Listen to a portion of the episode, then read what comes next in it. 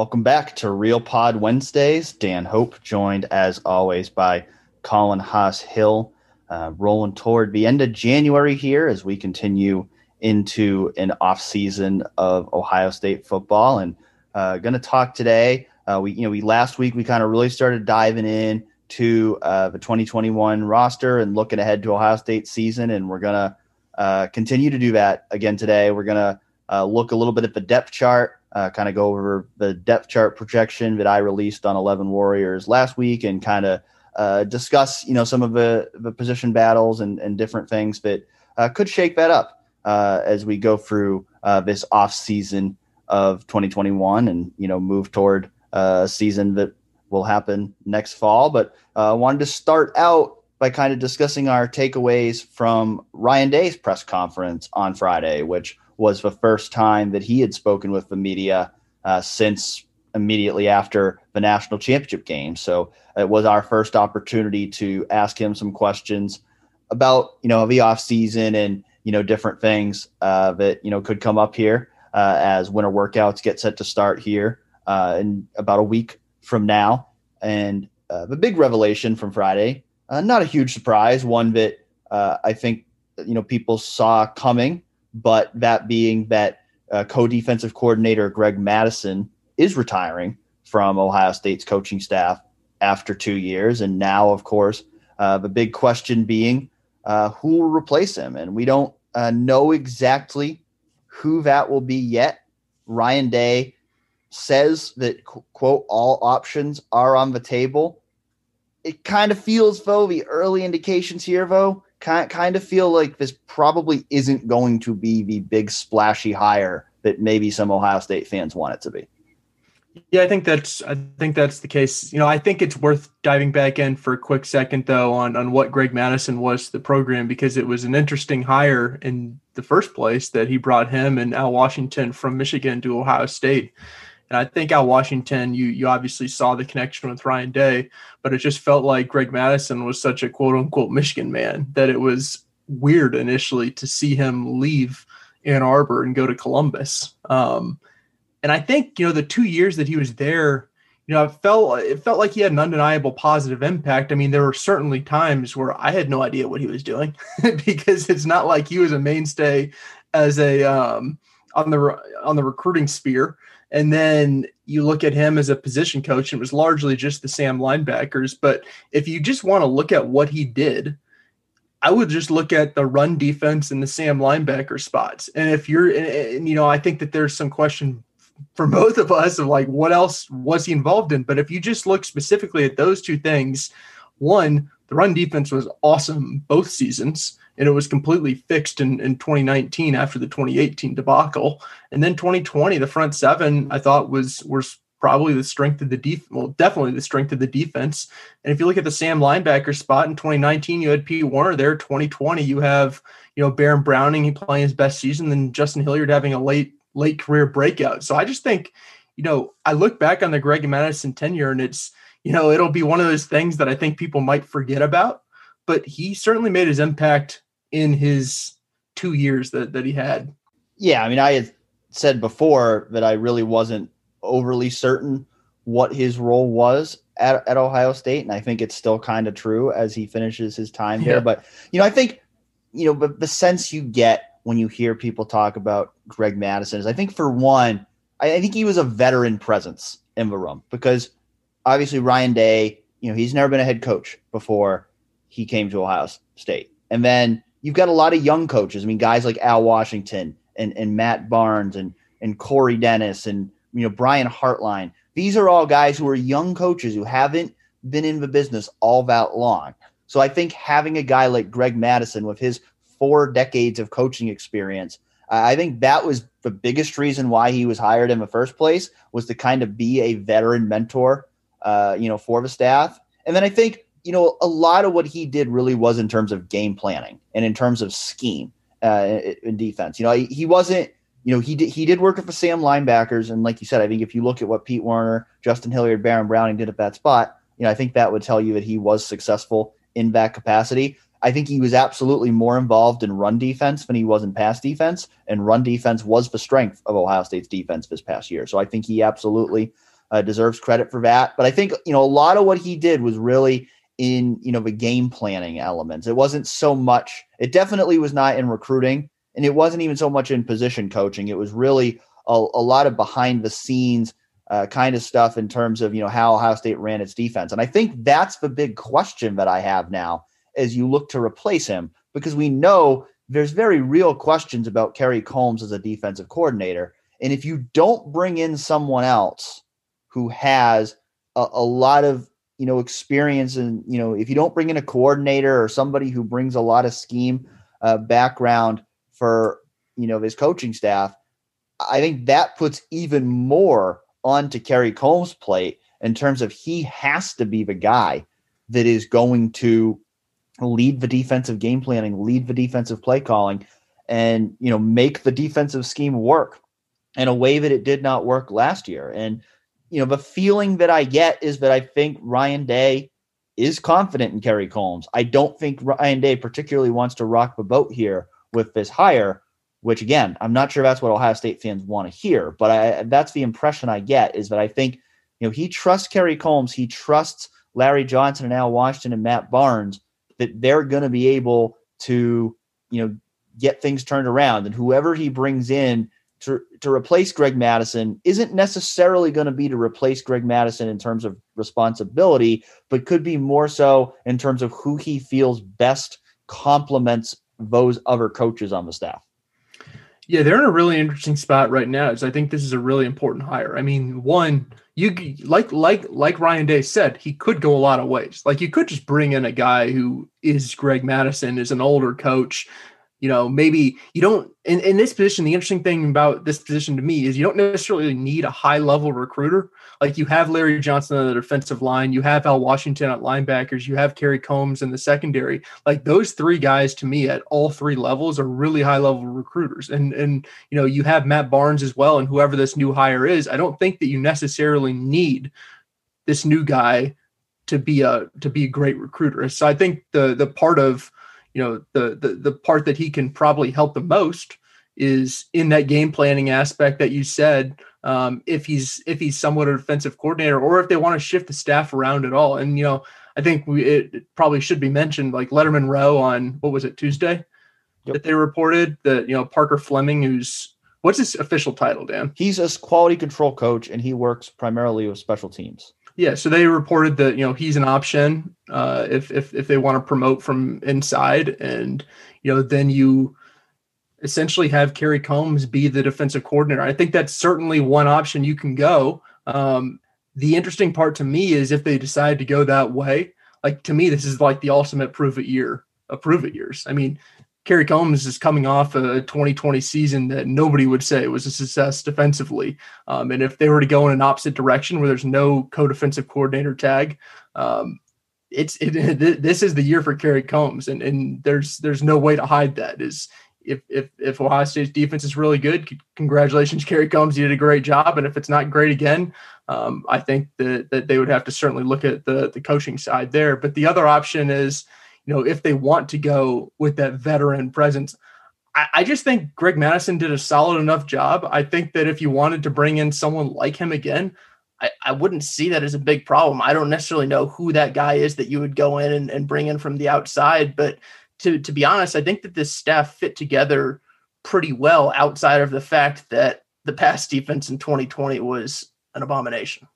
Yeah, I mean, to me, just from the outside looking in, I feel like Ohio State should be looking for another veteran coach and particularly somebody who is a scheme expert, who is a game planning expert, who can help Kerry Coombs in that regard, just because of the fact that Kerry Coombs has only been a coordinator for one year and the first year uh, results were not great. So that's would be my read on it from the outside. You know, that said, I trust that Ryan Day knows more about making a coaching hire than I do.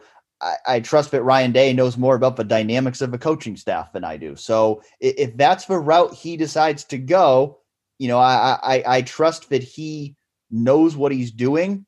But I do think that it, it, you know it, it puts you in a position where if, the defense doesn't get better in, in 2021, I mean, for one, I, I, I think you know it is. I think it is a prove it year for Kerry Coombs, and I think if if the defense doesn't get better in 2021, you're going to have to have a new defensive coordinator in 2022 because I think you know in his second year, I think you know again we've talked about it before. I think first year you got to you got to cut him a little bit of slack on the fact that there was COVID. You know, he probably didn't have a chance to really install the defense as much as he would have wanted to. He didn't have as much time to work with his players as he normally would have. But I think in year two, no more excuses. Got to get the defense back on track. And I think that if Ryan Day decides to go with this route of, you know, just maintaining stability and just kind of keeping the guys that he has, that, you know, it, it then, you know, if, if that doesn't work, then Ryan Day is going to take some heat for that, for why didn't you, you know, bring somebody else in. But, you know, I do think that he trusts Kerry Coombs to get the job done. And I think it's going to be a really interesting year to see if Kerry Coombs and the rest of his defensive staff, regardless of who fills out that staff, can make it happen.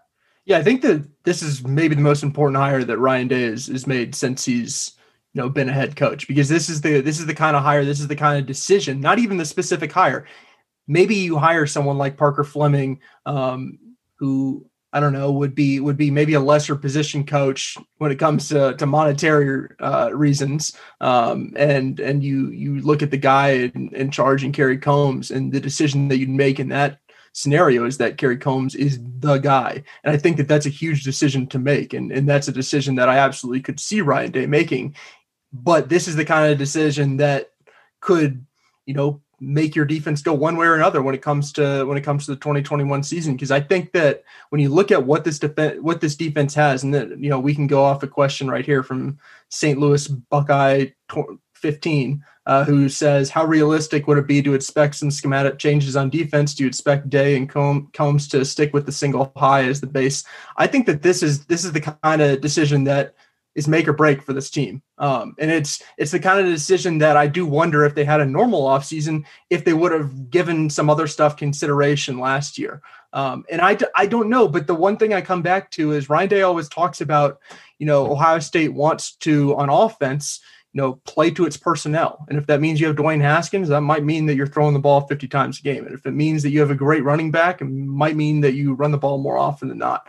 I think if I just look at the defensive personnel in 2021, I'm looking at a ton of defensive backs and a ton of turnover at linebacker. And I do wonder if that leads to more defensive backs on the field, whether it's two safety, whether it's more nickel packages, whether it's something like that than we saw in 2020. And I do wonder, you know, how that will affect what Ryan Day wants to do because we've heard Ryan Day talk about the single high safety being the defensive scheme that he likes the most and that he wants to have. Um, but I don't know that the personnel will dictate that in 2021. And I think that that could maybe more so than anything, more so than what what he or Kerry Coombs want to do. I think that might just be what they should do.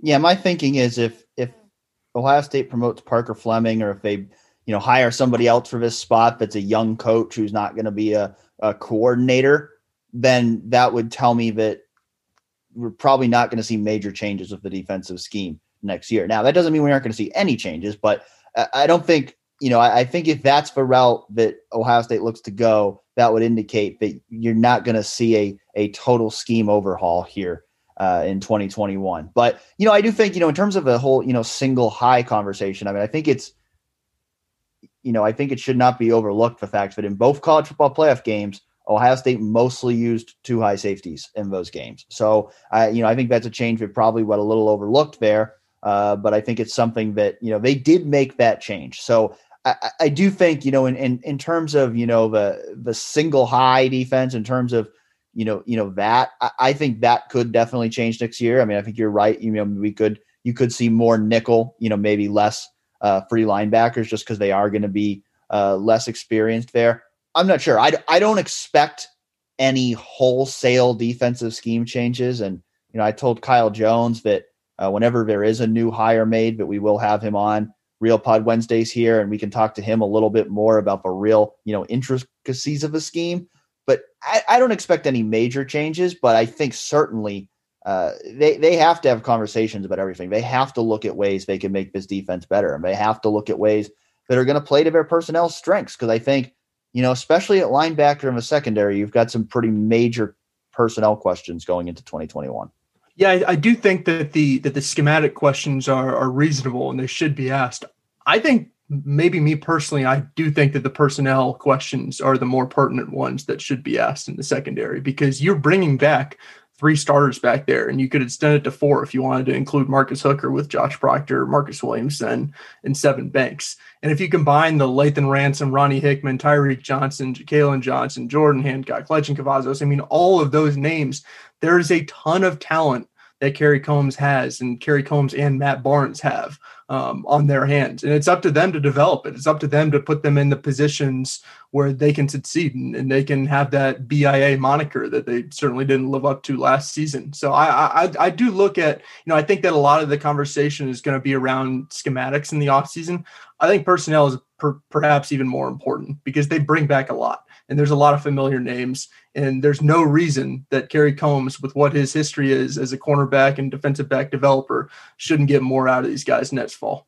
Outside of all this, I I think going back to Ryan Day's press conference on Friday, it was kind of just tucked into an answer here. And I don't think it really got talked about a lot over the past few days, but I thought probably the most eye-opening thing I heard in that entire press conference was Ryan Day acknowledging that Ohio State had only one day of padded practice leading up to the national championship game. And as we know, uh, he didn't specify why, but I think we can assume why was because of the COVID issues that the team was dealing with at the time. And you know, if you remember, there was some you know speculation leading up to the game that you know maybe even the game would be postponed.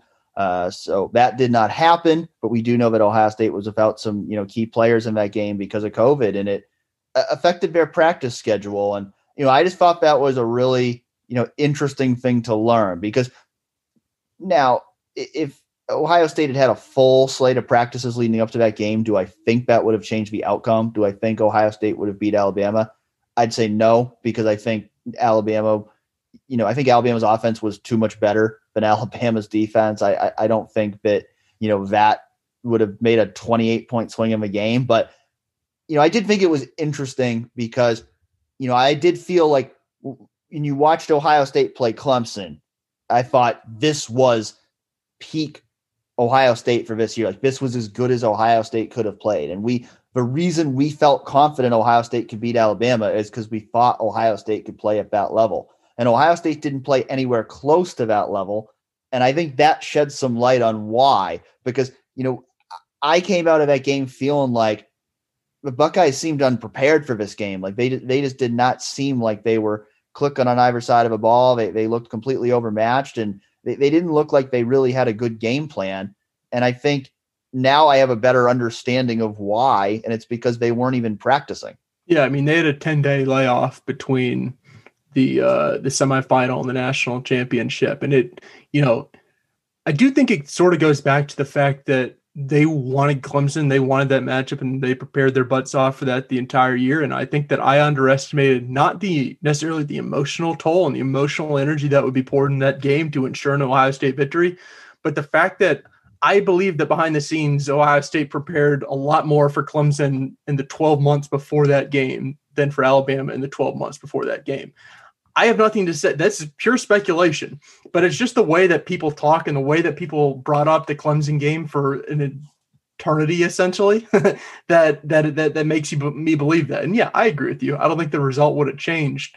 Um, it's just you're right. It was interesting to learn, and we'll never know what would have happened if they had a full padded practice. Maybe they would have lost by only a couple touchdowns instead of several. And it's interesting, like that didn't leak out like I had not heard even a whisper of that before Friday that they had only had one practice leading up to the game. So I was surprised to hear that, but it did make sense in retrospect.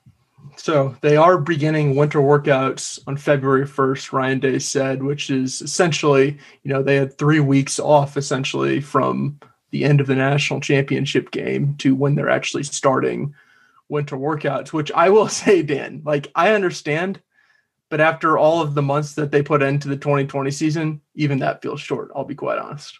Yeah, it does. Like it does because like I feel like the the season just ended and now they're starting yeah. back up again. But you know, I think you know, it, it, the reality is if you take too much time off, everybody else is going to get back to work.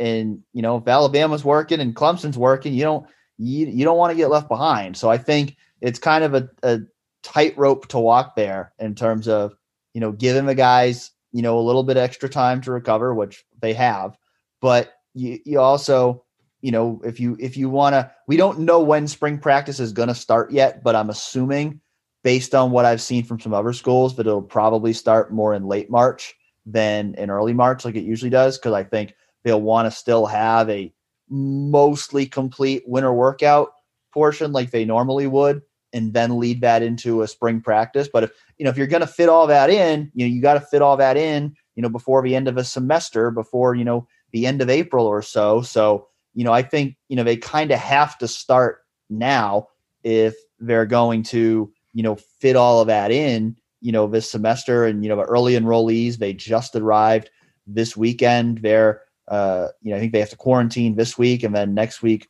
you know, they'll go through their first workouts as Buckeyes. So uh, certainly important to you know get them going and uh, get them ready for their first spring practice. But you know, I think the other uh, interesting thing he said in regards to that too is that uh, you know he is looking at the kind of how they're going to model spring practices, and he, and he wants them to be a little different than they would be in a normal year uh, because of what happened, you know, in 2020, and because they're still dealing with COVID and all that. And you know, the the, the big thing he said is he really wanted more game-like situations uh, this spring, and I think a lot of that has to do with the young quarterbacks. When you have C.J. Stroud, and Jack Miller, and Kyle McCord, and none of them have ever thrown a pass in a collegiate game, but I think just across the board too, you've got a lot of young players here that just did not get the reps that you would have thought they would get this past fall. So now you've got to try to make up for that in the spring so that you know you have these young guys who haven't played a lot of football. You do whatever you can to try to get them ready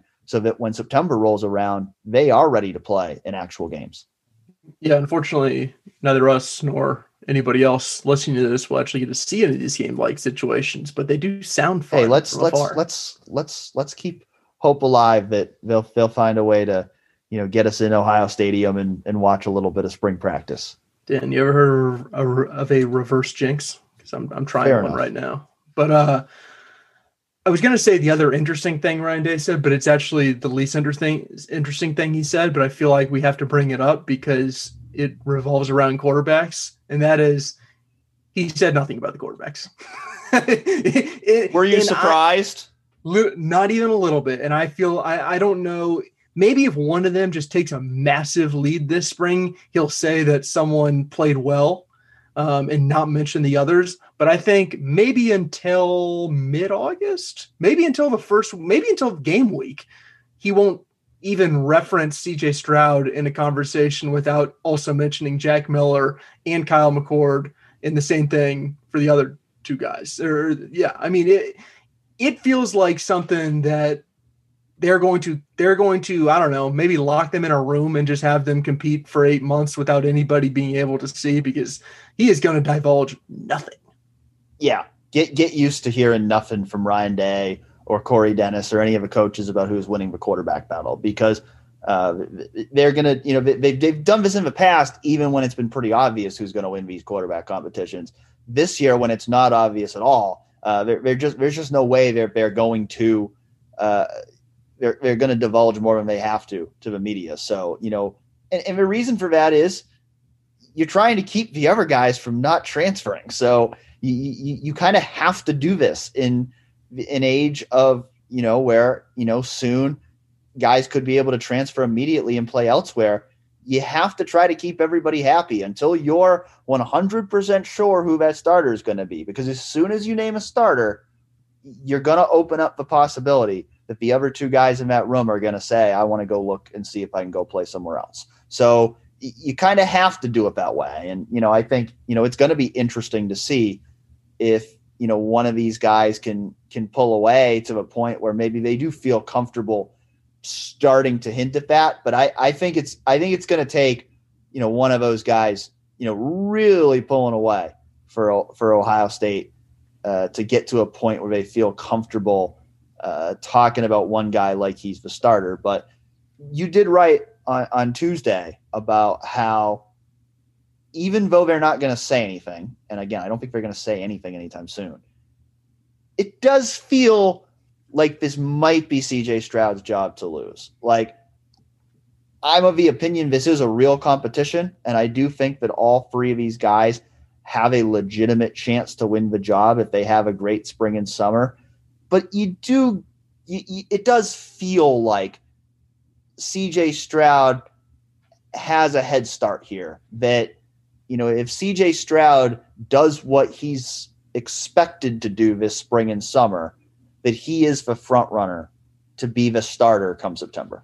Yeah, it's a little mix of like speculation and you're just looking at what's happening and saying, yeah, I mean, you add this all up, it just feels like CJ Stroud, it's his job to lose. And that doesn't mean that, like you said, I don't at all think this is a fake competition. I don't at all think that Kyle McCord or Jack Miller can't win this. I don't think that this is set in stone for CJ Stroud at all.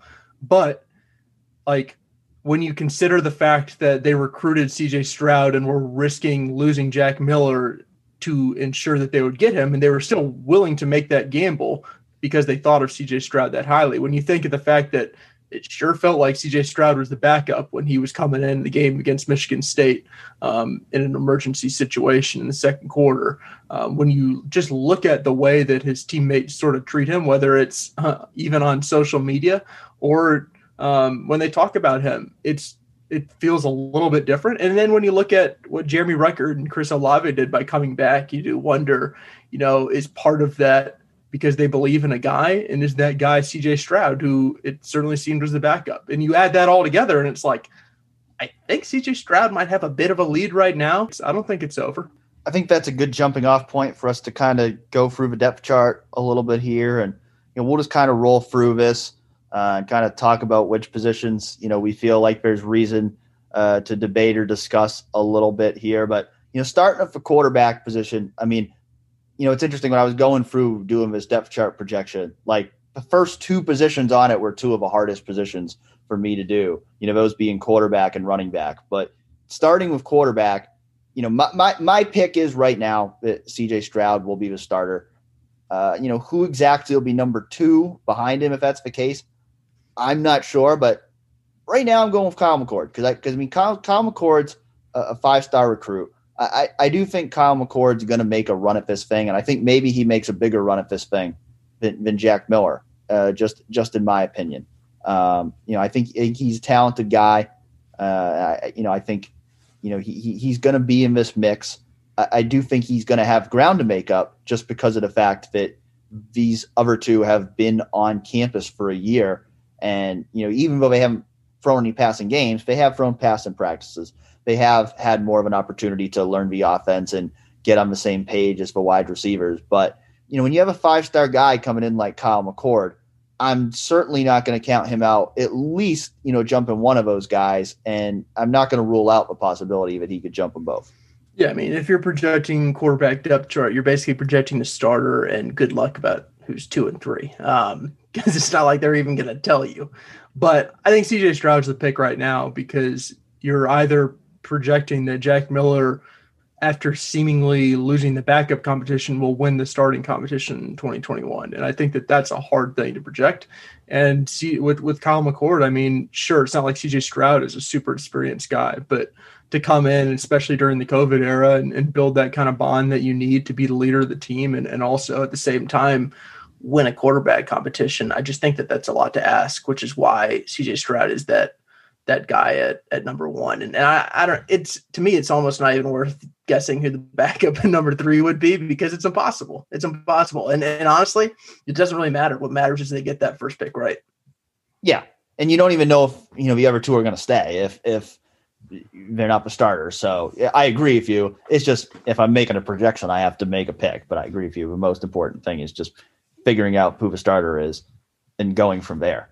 Yeah, you mentioned you mentioned running back, and I'll and I'll start this one up because I decided to set the internet on fire. Uh, what a week or two ago when I projected that Master Teague would be the starting running back, and I think our own Kevin Harris replied to it that uh, might want to take a look at that position, and he is not alone. But you agree with me, so at least I have that on my side.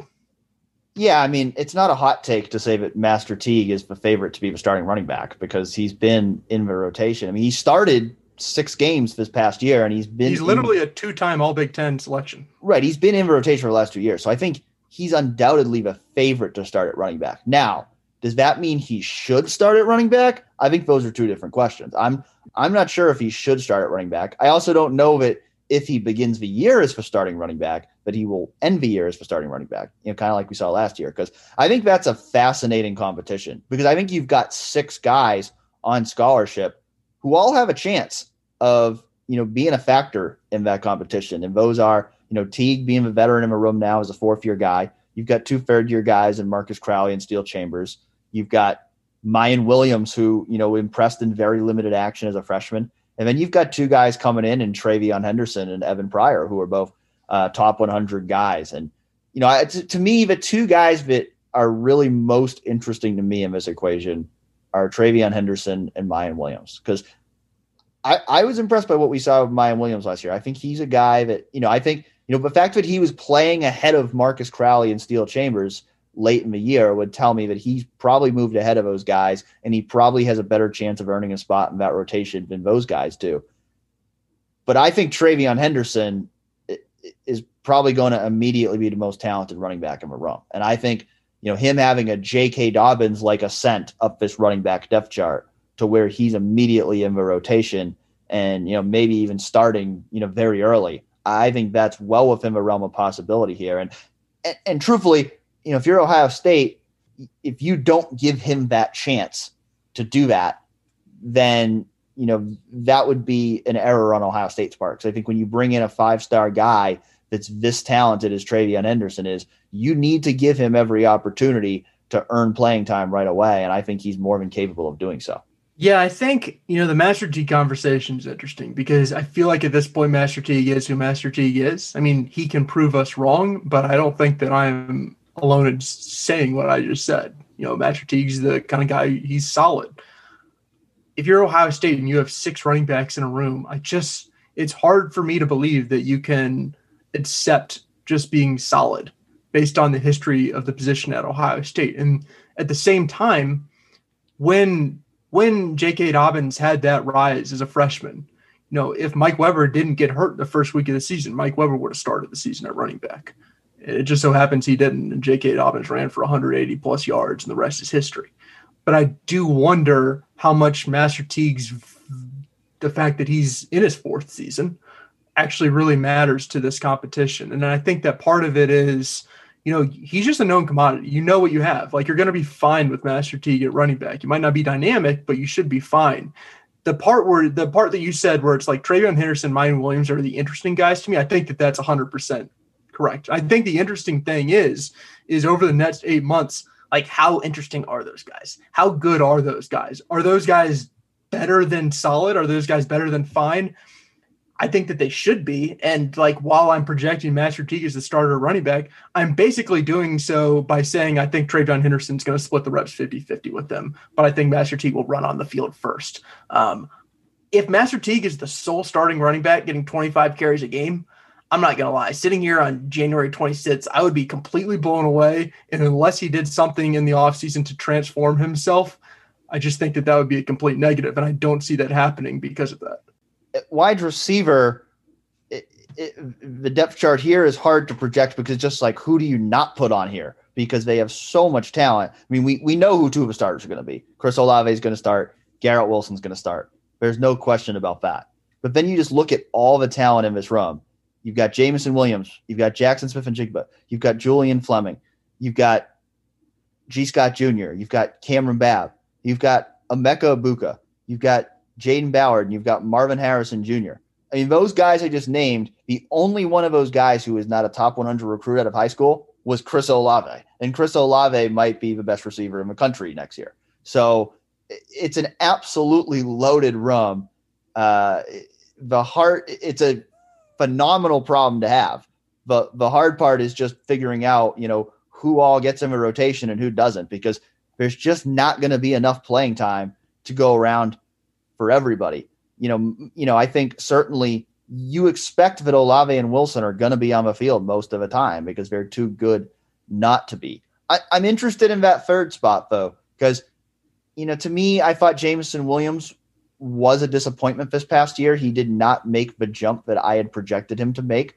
You know, I think he's a fast guy, but we just haven't really seen uh, that growth into a complete receiver yet. And, and so my my early guess is I think Jaxon Smith-Njigba beats him out for that starting job. I think he's in the starting lineup because, you know, we didn't see a lot of Jaxon Smith-Njigba this past year, but, you know, he's a guy I was really high on coming into the season. I, I thought he flashed. And I think, you know, now of him having a full, you know, another full off season and hopefully a normal 2021 season, he's the guy I look at. I mean, there's so many different guys in this room who could be breakout stars in 2021, but he's the guy who tops my list is the guy who I think is going to be a breakout star in that room alongside Olave and Wilson. Yeah, unfortunately, we agree. I wish that we disagreed on this, but we do agree on this. The one disagreement we have, though, is that you have Garrett Wilson at slot receiver and Jaxon Smith-Njigba at outside receiver. And I think even today, like I, it certainly hasn't been discussed publicly, at least that I know of. But I mean, I would be interested in an Ohio State offense that had both Chris Olave and Garrett Wilson on the outside at the peak of their powers as upperclassmen, with Jaxon Smith-Njigba at, at, at, slot receiver, which is the position that he played during the year this you know this past season as a freshman. Um, and I don't know that there's a whole lot of logic behind this, Dan. I could be just totally just spitballing here, but I think the the the idea of having a pairing of Olave and Wilson on the outside as senior and junior is maybe too much to pass up. And I think that Garrett Wilson was really good this past season. I didn't feel like, at least at the end of the season, that they were maybe, maybe that he was maybe as productive as, as I thought that he could have been. And I do wonder if, you know, some of the best stuff that he does is going down the field and winning jump balls, stuff like that. I, I do wonder if that makes him that still makes him more of a fit on the outside than the inside. And, I, and you know, Smith-Njigba certainly showed that, that he can play the slot just fine. Yeah, I mean, I thought Wilson was pretty excellent in the slot, so I, I don't know that I would mess with that. I think I think both those guys are capable of playing both outside and inside. You know, I think that the, could be a plan. I mean, that could. And I, I, think I think the, the, the biggest thing when you have a group like this, and I think this is Brian Hartline's plan, is you just you got to get the best guys on the field. I mean, I think you, know, I think those two guys could be somewhat interchangeable there in terms of who plays outside, who plays inside. If you want them to start, um, you know, my feeling would be, you know, Garrett Wilson in the slot seemed to work pretty well, so I would keep him there. I understand, you know, where you're coming from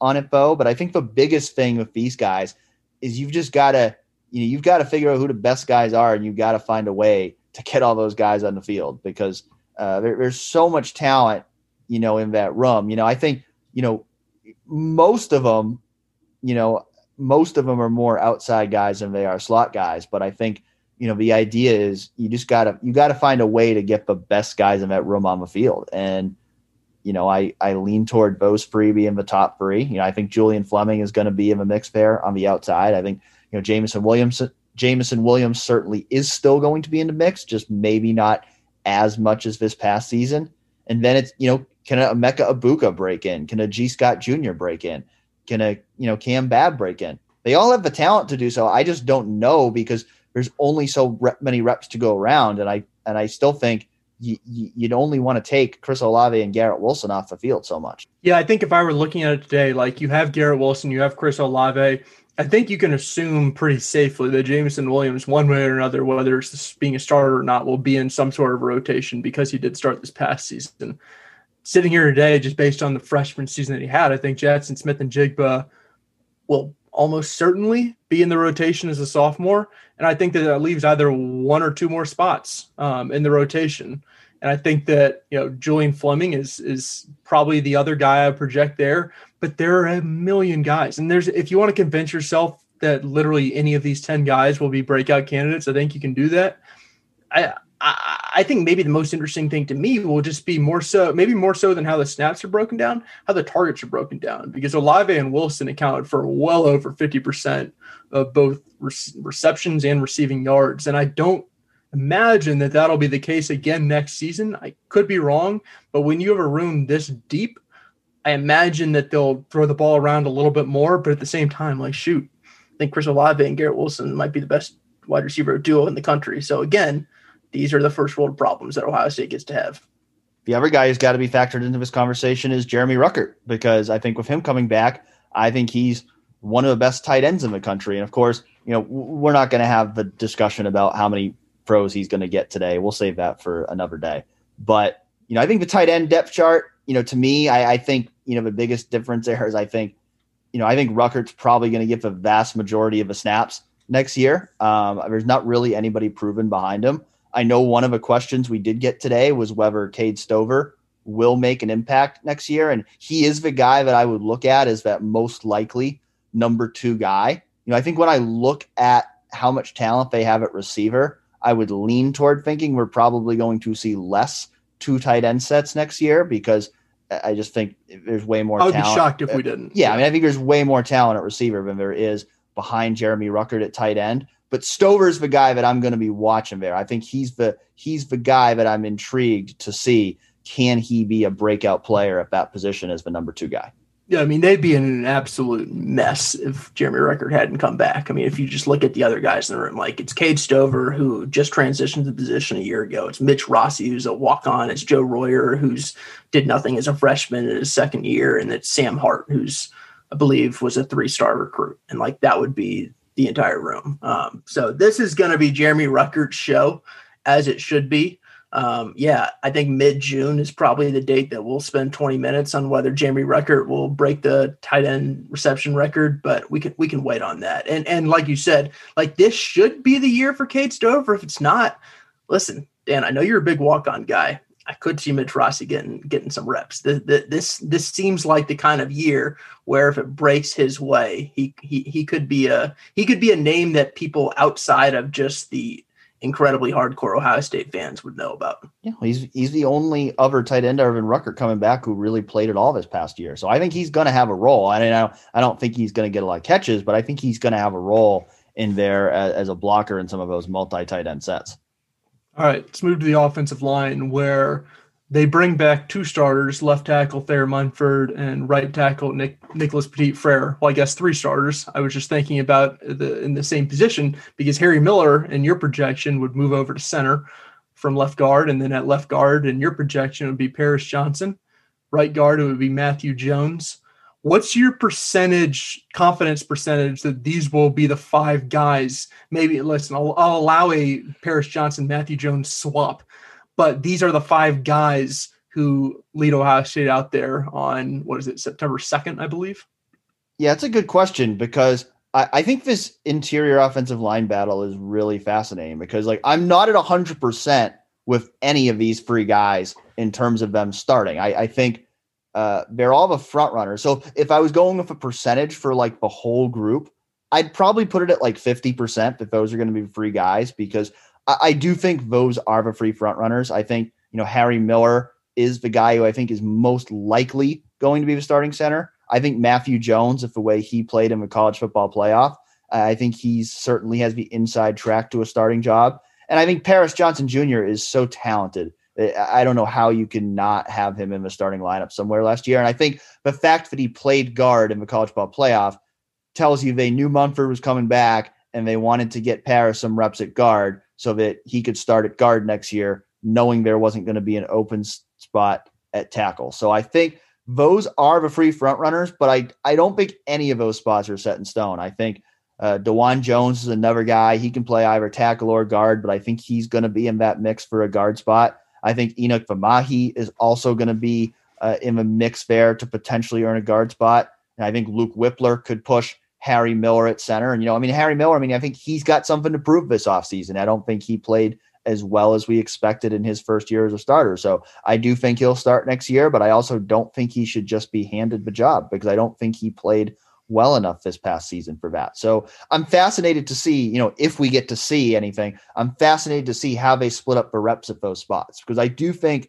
all of those spots should be open for competition. With that being said, you know, those are the free guys Paris Johnson Jr., Harry, Miller, and Matthew Jones, but I would bet on to be the starters uh, come September. I am, I'm maybe closer to like 85%, um, which wow. might be obscenely high, but I am very confident that it's these five guys. Uh, because one, I mean, you're locked in with Thayer Munford and Nicholas Petit Frere. I just think that like the way that Josh Myers talked about Paris Johnson saying if something doesn't go wrong, he's going to win the Outland. Um, like that guy's starting. I don't care. That guy's starting. I could not imagine a world where that guy doesn't start, whether it's left guard, right guard, right tackle, something in 2021. Um, Harry Miller, I certainly didn't think that he lived up to anybody's expectations. I still would be pretty surprised if Luke Wypler jumped him um, this upcoming season, just because, like, sure, Harry Miller didn't play very well, but he has a year of experience, and Luke Wypler would essentially be the, the, that same year that Harry Miller was um, when when he had his first start. So I I think I'm I'm pretty confident that Harry Miller will be in the starting lineup. And I'll be honest, like I probably wouldn't have been this high before I saw Matthew Jones late in the season, but I couldn't have been more impressed with Matthew Jones. Um, I I I thought that you know I, he certainly isn't a finished product by any means, but I think his explosion off the ball, his power it fits perfectly at guard, especially for what Ohio State wants to do. I think he moves pretty well. Um, I, I'm pretty confident that he'll be the guy. My one, like the one guy is like, is does Dawand Jones just do you do you just get to the point where it's like we can't not have Dawand Jones in the lineup, which I think is conceivable. Like Dawand, like 6'8, 360, he clearly impressed them as a freshman enough that they were wondering whether he'd even be around five years. So they didn't even bother redshirting him. And, you know, now obviously he can be back for a fifth season if he wants to because of the NCAA. But um, he's the one guy, he's the wild card for me. Um, and also, I'll say this other wild card, and, and you can let me know what you think of it. What if they just decide like Paris Johnson's an awesome offensive tackle? Let's move Nick Petit Frere to guard and move Paris Johnson to right tackle. Is that is that crazy? I'd be very surprised by that because I think Petit Frere had an excellent first year at, at right tackle. And I, I don't think Thayer Munford's coming back to play guard. So I, would be very surprised by that. I mean, I, I, get where you're going with it, but I'd be very surprised by that. In terms of a Dawand Jones conversation, I would just say that at the very least, if he's not a starter, we just talked about having not as much depth at tight end this year. Got to make the jumbo package happen. We got to make the jumbo package happen with Dawand as a six offensive lineman slash tight end slash fullback. Got to make it happen. I'll give credit to you. This is the second year you're going to push this, and you know maybe one of these days I'm going to push it until it happens. All right, you might be pushing it for a while then, but I will. I will be a proponent right there, right there behind you. Defensive end. I, I think you know we know that you know there's four guys coming back in the rotation, but I think we'd all expect to be in the rotation again next year, and that's Tyreke Smith, Zach Harrison, Tyler Friday, Javontae Jean Baptiste who starts, my guess would be Tyreke Smith and Zach Harrison get the most playing time, but I also think that the starters are probably going to change from game to game because that's usually the way that Larry Johnson does it. My big question at defensive end is can Jack Sawyer break into that rotation as a freshman? Because you know the pass rush was not great this past year. I think certainly uh, one way or another, o- Ohio State needs some of their defensive ends to step up and make a bigger impact as pass rushers. And I look at a guy like Jack Sawyer coming in as a top five overall recruit of the country. You know, I, I have him on the third string on my depth chart because I don't see him jumping one of those veterans right away. But I, I, am intrigued to see, you know, how quickly can he come along? Is he a guy that can force himself into that rotation and and earn a role for himself? Because I think one way or another, you've got to get more pass rush this next season and he just might be the guy who can do it. Yeah, the defensive end depth chart's actually like shockingly uninteresting because you have those four returning rotational pieces who 100% will be right back in the rotation. The question is how deep Larry Johnson goes. And, you know, he always talks about like he'd love to go three deep at every position, but I think he showed last year, like if you have to go too deep, he's fine going too deep as well. Um, you're not keeping Jack Sawyer off the field. I would just be I would be blown away if, if Jack Sawyer wasn't in the rotation one way or another, even if it's just for small amounts and, and minimal. Um, it could be a Rushman package or yes. something. Yeah, I mean, you saw Ch- Chase Young didn't get a ton of snaps, but he got some snaps, and I think that that could be a similar role that we see for for Jack Sawyer. Defensive tackle, we know Haskell Garrett, who we didn't really get to talk about him last week on RPW, but he did come back for another year, so we know he's going to be the starter at Free Tech. The big question, of course, is you know who's going to start next to him at nose because uh, Tommy Togiai is not back. my feeling there is it's probably going to be a rotation of Antoine Jackson and Jerron Cage. My guess would be Antoine Jackson would start. Colin, I'm guessing you might go with Jerron Cage. That's a fair. That's a fair. Uh, fair guess by you. Yeah, I mean, I, I would go with Jackson. I mean, I I thought you know Cage started against Alabama. Jackson outplayed him in that game and and played more snaps. I mean, personally, I, I think Jackson has been more impressive. I think you've been more impressed by Cage. I think either way, I think it's most likely going to be a scenario where both those guys are splitting snaps, and I don't know if you know maybe a Ty Hamilton, you know maybe a, another guy like a Tyleik Williams coming in, maybe one of those guys uh, can break in and, and, get a few snaps there as well. You know, I think Taron Vincent's most likely going to remain in that backup free tech role, but he's a guy that could uh, fit in there as well. But you know, I, I I don't see it. You know, I think Haskell Garrett's going to be on the field a lot. I, I don't see it being like this last year where you had two starters who were both on the field most of the time. I think most likely that second spot is going to be more of a rotation with Haskell being the only guy that's a real mainstay of that defensive tackle spot. Yeah, I think that's likely. They they were def they're definitely in a much better position now that they have Antoine Jackson back, and it's not because Antoine Jackson is like some world beater, but it's because he's a veteran guy who you can probably expect in his sixth season of college football is going to have a good offseason and get better. Um, and you look at the guys behind him at nose tackle, and like Ty Hamilton, he impressed people, and then he didn't really play much as a true freshman. If you're in the spot where he's the guy and, and Tyleik Williams is the guy, and they're actually getting real legitimate reps, like that to me would have been a problem. Um, but to have Antoine Jackson and Jerron Cage at nose tackle, I think that they'll be perfectly fine. They're, they're probably not going to have an All American there, but they should be okay. They should be fine. And I don't think that those are that this is an area that you're going to look at and say this is the reason why Ohio State lost games.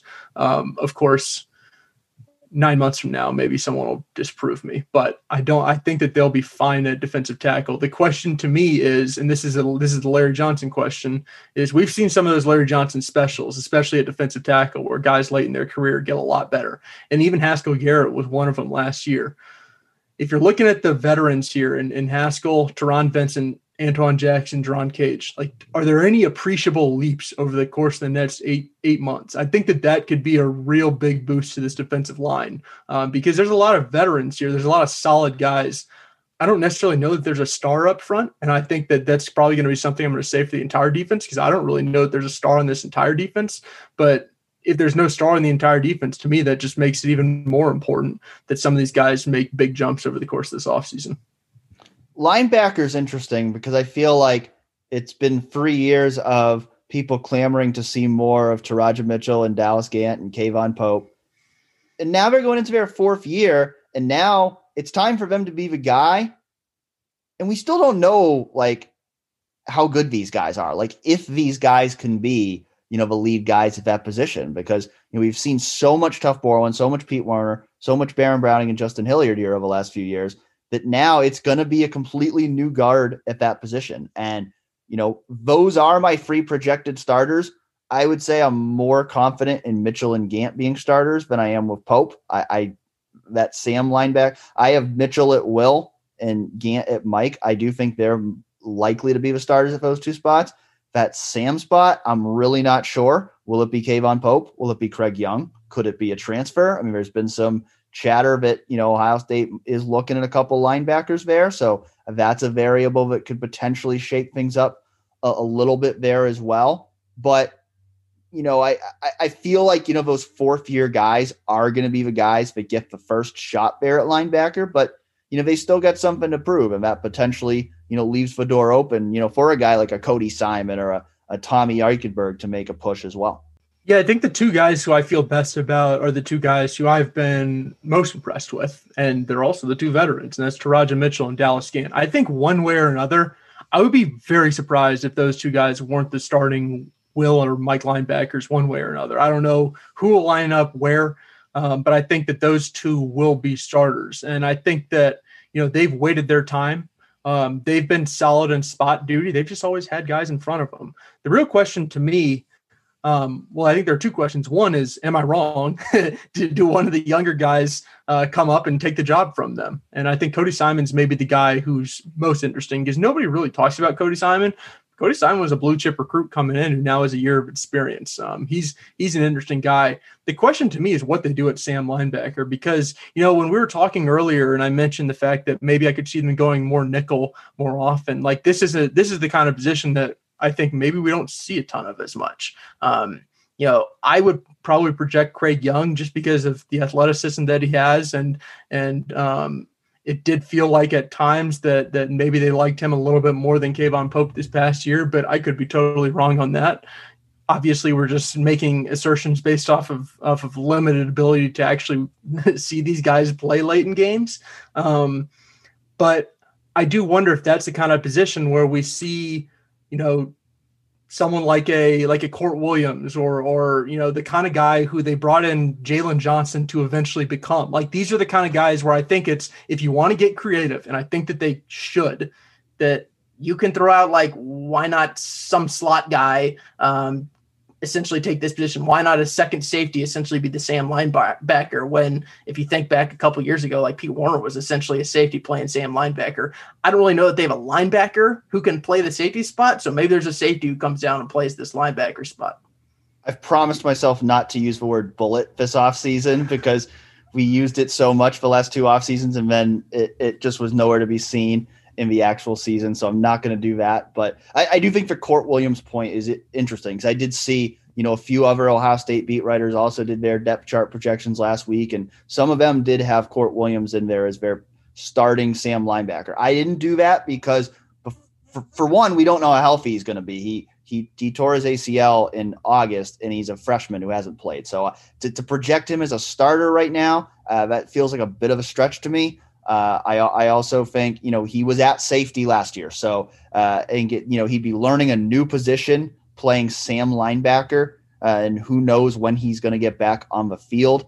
Uh, I'm not going to project him as a starter, but I do think there absolutely could be a role for him, and I think that could be his role because I I, I do wonder. I, I don't think there's necessarily a Pete Werner or Justin Hilliard in this group, a guy who can play that same role at Sam yeah, linebacker. And really so I do know, I think that would be. I do think they're going to need to get more creative. Yeah, and, and, like even someone like a Ronnie Hickman, like could could Ronnie Hickman be that guy? Like that, I think he's. I, I just looked at the depth chart because I was interested, or not the depth chart, the official roster. He's listed 15 pounds lighter than Kourt Williams, so you know he's he he would have to certainly put on some weight. But i think that these are the kind of things that you can do in this offseason knowing that you're you're replacing a ton of guys at linebacker. You have a bunch of guys at defensive back. Like to me this is how you get them on the field and this is how you get the most out of your personnel. So this is the spot if they want to get creative. To me this is maybe the spot to do it at. To me the secondary was the most difficult position of all to make a depth chart projection on because you've mentioned it before that you know, I think things should be open for competition here in the secondary after what happened last year. Yet, if I'm making a depth chart projection, you know, I still think the most likely starters are Sevyn Banks and Cameron Brown, with the caveat of we don't know if Cameron Brown's going to be healthy, but if he is healthy after tearing his Achilles last year, I, I would project that he'll be a starting corner opposite Sevyn Banks at corner again with the caveat of we'll see if they do something in the transfer portal since I know there's some rumors out there about that. Uh, but right now, I would project Sevyn Banks and Cameron Brown as the most likely starters at corner. I would project Marcus Williamson as the most likely starter, whether it's a slot corner or a safety spot, whatever they decide to do with that. I would project Josh Proctor as a likely starter at safety. But you know, I am interested to see, you know, can other guys get in there? I mean, I think, you know, one guy who's really intriguing to me is Lathan Ransom because we did see him, you know, play that nickel role uh, down the stretch of last season. And I thought he played well as a true freshman in that role. So, you know, could he be a guy that maybe beats out Marcus Williamson for that job? I definitely don't rule that out. Uh, I think that's a possibility. And then I'm just kind of interested, you know, even if those guys are the starters, like how does the depth chart stack up behind him? Does you know, d- does Kerry Coombs get to a point of you know rotating free corners regularly again? You know, I I really honestly don't think Tyreke Johnson is the guy. I, I think if we were going to see something from him, I, I think we would have seen it by now. I, I, just haven't seen anything from him for me to suggest that he's going to live up to that five star hype. Uh, just got to be honest there. But I'm interested to see, you know, some of these other young guys. You know, I think sometimes people just immediately look to the freshman and they say, well, Jakailin Johnson, you know, is going to come in and move up to the top of a depth chart. And that's possible. He's got that kind of talent. You know, Jordan Hancock, it's possible. He's got that kind of talent. But, you know, the other guys I'm interested in are guys like Ryan Watts and Legend Cavazos, who are other second year guys who we didn't see play a lot this past year. But now that they've got a year under their belt, can they maybe make a push for some reps at that cornerback spot? Yeah, I think that the theme between us both is you can't possibly have Kourt Williams, Lathan Ransom, Ronnie Hickman, Legend Cavazos, Ryan Watts, and have them all sit again. You just can't do it. I can't. I couldn't imagine them doing that. I think that would be dumb. I don't because the returning veterans sense. aren't good enough to justify that. Yeah, they're just not. I mean, I mean, this isn't this isn't sitting behind Tuf Borland, who clearly gained the respect of everybody and got better year by year and like was who he was, and they played to his strengths. Like this is these are guys who haven't really played that well, and there there should be an opportunity to beat them out. I think that the guys who I feel most confident in are one way or another. Sevyn Banks is going to start at cornerback, and one way or another, Josh Proctor is going to start at safety. Agree. I think that those guys are locks. Um, the other question marks are everybody else around them. And I think that there are a bunch of them. I mean, one, like how healthy is Cam Brown? How well does he come back off of that injury? When does he come back off of that injury? Um, I think that's a really important question at cornerback in and of itself. Um, and if he's not very healthy, I think it absolutely opens the door to some other guys. And one way or another, even if he is healthy, like you said, I could 100% see Kerry Coombs going back to a three corner rotation. And that's where, if you want to get it like interesting, maybe Marcus Williamson is that third corner there. You shift, I don't know, Lathan Ransom or Ronnie Hickman to slot cornerback, and um, you mix things around that way. Or I, I don't know.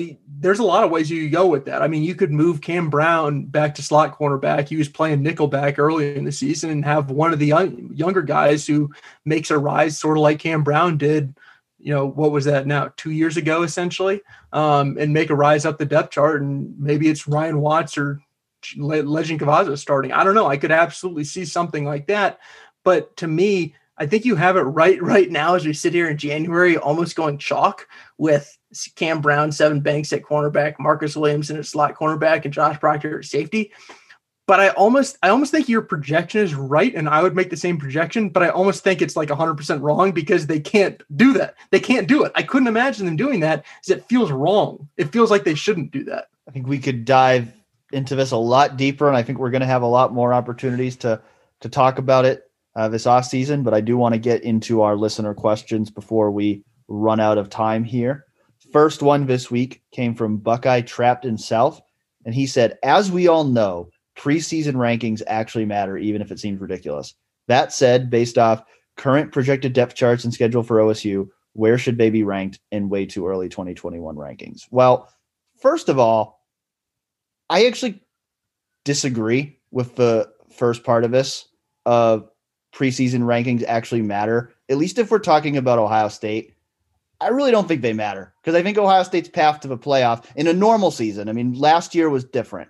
But in a normal season, I think Ohio State's path to the playoff is pretty clear. I mean, I think it's you know, you you you you don't lose more than one game and you don't get embarrassed like you did against Purdue in 2018 and you win the Big 10 and I think if you do that if you're Ohio State, you're going to make the playoff. So I don't think it really matters whether Ohio State is 1 or 5 or whatever it is, but you know, 5 seems to be where a lot of people have Ohio State I don't know but I've really like dove into the other teams enough to really like feel confident where Ohio State should be ranked right now. I would just say this that if I'm looking at who are the teams that I'm most confident will be in the college football playoff next year, to me, eh, the top two are clearly Clemson and Ohio State because they're the two teams that I think have the biggest advantage in the Power Five over the rest of their conference. And then I'm you know, in terms of just who's the best teams, I mean, I'm putting Alabama right there with them because they seem to do it every year. So, you know, I know Georgia's a, a popular pick to be one of the top teams next year. You know, to me, they've underachieved a little bit with Kirby Smart in terms of their talent. And I'm also not totally sold that JT Daniels is going to make that jump to be an elite quarterback. I think Oklahoma, to me, they're kind of the same as they always are. I think, you know, I think Spencer Rattler's really good. I think he's going to be a Heisman contender next year. I think their offense is going to be one of the best in the country, but uh, can their defense stop anybody when it comes to playoff time? You know, it seems like Oklahoma pretty consistently, they've been the best team in the Big 12. They usually get to the college ball playoff, but they can't win once they get there. So, you know, it's it's kind of like for a lot of these teams, if you're not Alabama, Clemson, and Ohio State, until you actually do it, you've got something to prove in my eyes. Yeah, they're in, I think that this is going to be an interesting offseason because of the changes of the guard up top, especially when it comes to quarterbacks. Um, and that's where it's just like it's so hard to project. I think anywhere between one and five seems fine to Ohio State. Um, I think no one is putting Ohio State one, but if you wanted to just stick your neck out there, like I, I, I wouldn't do it, but I think you could make a case. I mean, Ohio State has a ton of talent all across its roster. I can't imagine there's a better one, two, three punch than Jeremy Ruckert, Chris Olave, and Garrett Wilson. Um, sure, I think we know all of the issues on on the defensive side of the ball, but you still bring back a lot of talent up front. Um, there's a lot of returning starters in the defensive backfield. So if you want to make the case, you could make a case for that. I would probably have them around the four or five range. And that's like you said, it's not like I've done a deep dive into every other team, but if you're putting if you're putting me on the spot, I would probably just say somewhere in the four to five range, which is probably I think where where most people have them right now. 11 Herbs and Spices, which is a great handle, asked us who has the most to gain slash lose this offseason. He mentioned that Jonathan Cooper, Justin Hilliard were guys who needed to have make or break years. Who are other guys who who could you know be that guy this year? And he said Teradja Mitchell and K'Vaughan Pope are too obvious an answer, so you can't choose them. So you know who who is that guy you know in your mind, Colin, who's kind of entering a make or break year here? Yeah, I mean, I'm just running through guys on the offensive side of the ball in my mind right now, and and honestly, there aren't actually a ton of guys on the offensive side. I'll say the one guy though, like it's Master Teague. Like if Master Teague doesn't win the starting running back job and doesn't look good this season, I can't imagine we come back in 2022 and it's like, all right, Master Teague's locked up the running back job.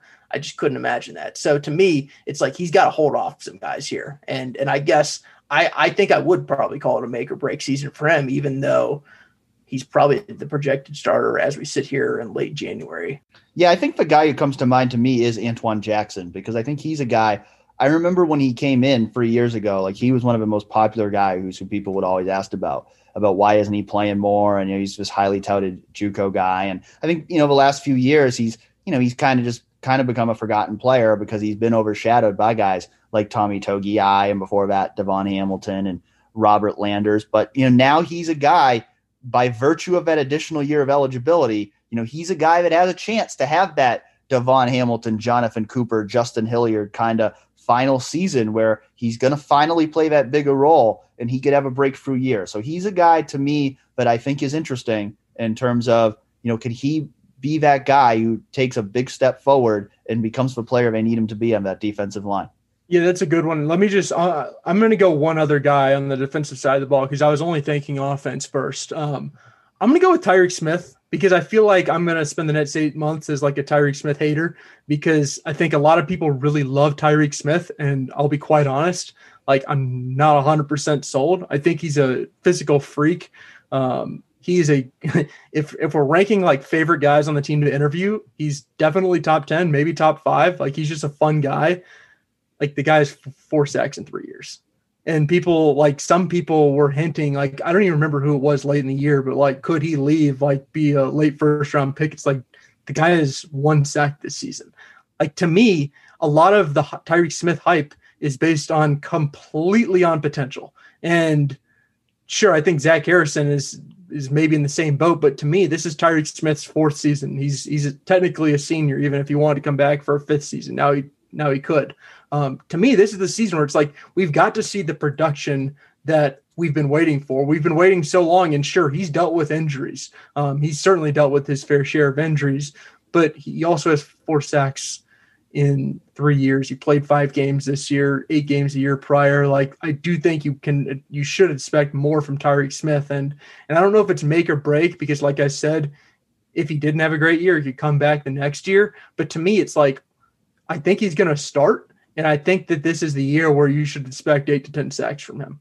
OSU bias asked about how likely is it that one of the freshman running backs or both supplant Master Teague as RB1. We obviously talked about this a little bit before already. I think we're both on the train of we expect uh, TreVeyon Henderson to get in there and play. Whether he supplants Master Teague as RB1. uh, we'll see. I mean, I, I think that's more likely to happen in November than it is in September. Uh, but I, I do think that could happen. You know, if Evan Pryor, I'm not going to rule him out in the competition for playing time, but it would surprise me. You know, I, I don't, I don't expect Evan Pryor to be in the rotation as a freshman. Again, I think a Miyan Williams or even a Marcus Crowley is more likely to be a guy who who pushes his way in there. But you know, I, I think I think Evan Pryor is definitely a guy who has the potential to be uh, an impact player for him in the future. But I'd be surprised if it happens this year. Yeah, like I, I think it's I think it's certainly possible that he gets supplanted as as running back one. But when I think of like supplanted, I'm thinking of a guy who's like the decided first running back who's getting the vast majority of the carries. I don't necessarily think that that will happen this year. I think more so it'll be someone antique, whether that's Miyan Williams, TreVeyon Henderson, Evan Pryor, Steele Chambers, Marcus Williams, or, or what a Marcus Crowley. Why did I just say Marcus. Marcus Williamson? That would be that would be a shock that would be a shock. Case Sterling asked, "What are the chances we see some of the young, highly touted members of a secondary pass some of the veterans in 21?" Again, I think we we talked about this. Uh, you know, what I think the chances. Uh, uh, yeah, I mean, the door should absolutely be open for it. I mean, I, I, think we both agree on that. But the door needs to be open for it. You can't you can't just give you know Marcus Williamson a starting job. I mean, even a Sevyn Banks and a Josh Proctor. We I, I'd be surprised if they're not starters, but they still shouldn't be given those jobs because none of those guys played well enough in 2020 to go into 2021 as a clear cut starter. So I, I think the door, you know, should be open. You know, what are the chances? Like I said, I mean, right now I'm I'm gonna pick the you know veterans to be the starters, but I definitely don't rule it out. You know, I, I think Lathan Ransom is the one guy really at the top of my mind But like I think he's gonna. You know, we saw him play a role late last year. I think he's going to play a role one way or another, and I definitely will not be surprised if that's a starting role.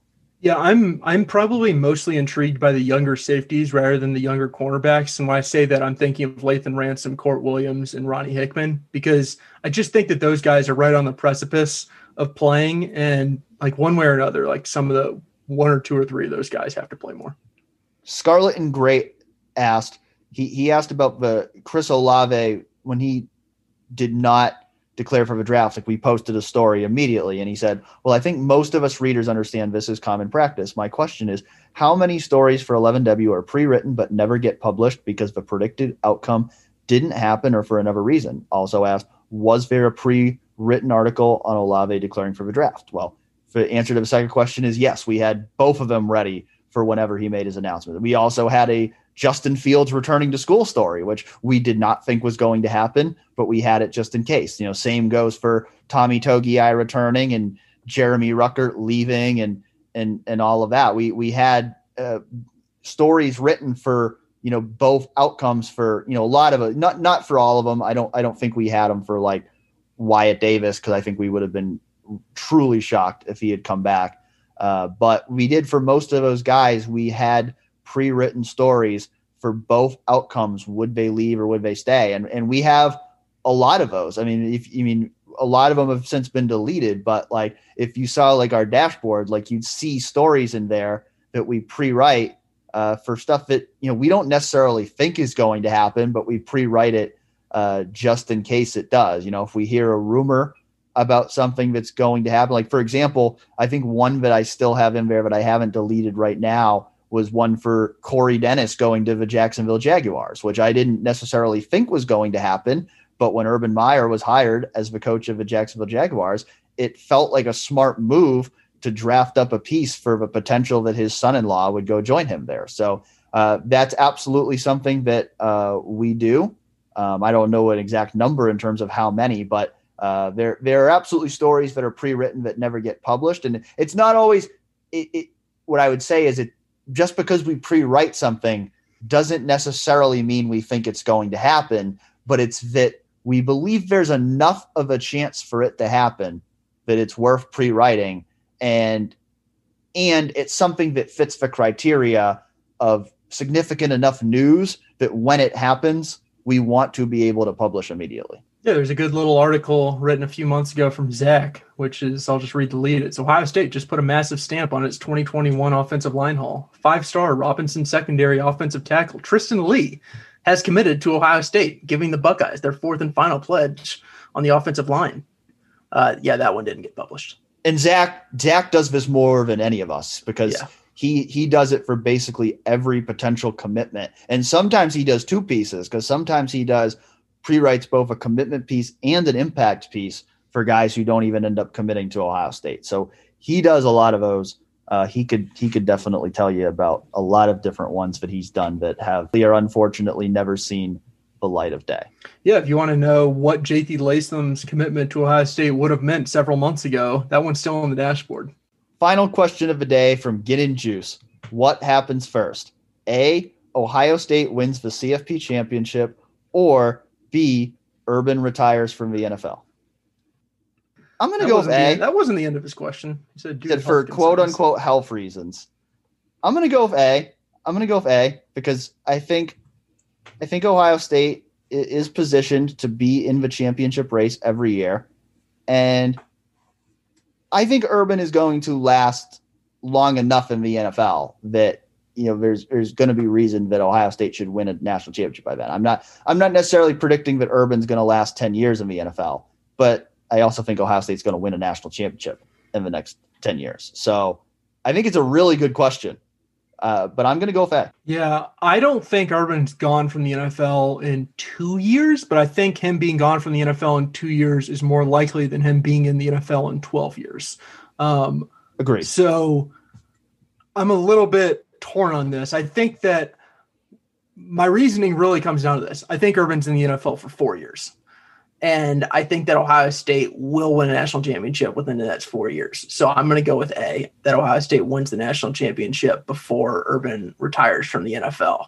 Um, and it's because I think that they're going to win one in the next four years. But if Urban retired after two years, I wouldn't be blown away and I would probably lose just because the odds aren't on my favor with that one. Well, thanks again to everyone who submitted your questions for Real Pod Wednesdays. Uh, thanks for listening in uh, as we went through a depth chart projection, uh, talked about the latest from Ryan Day. Uh, looking ahead to next week, it's going to be uh, February signing day, so there's going to be uh, potentially some more big big recruiting news on the horizon for Ohio State, and maybe a new defensive coach to talk about. So I think we'll have plenty to talk about again Uh, here next week on Real Pod Wednesdays, and we hope you'll join us again then.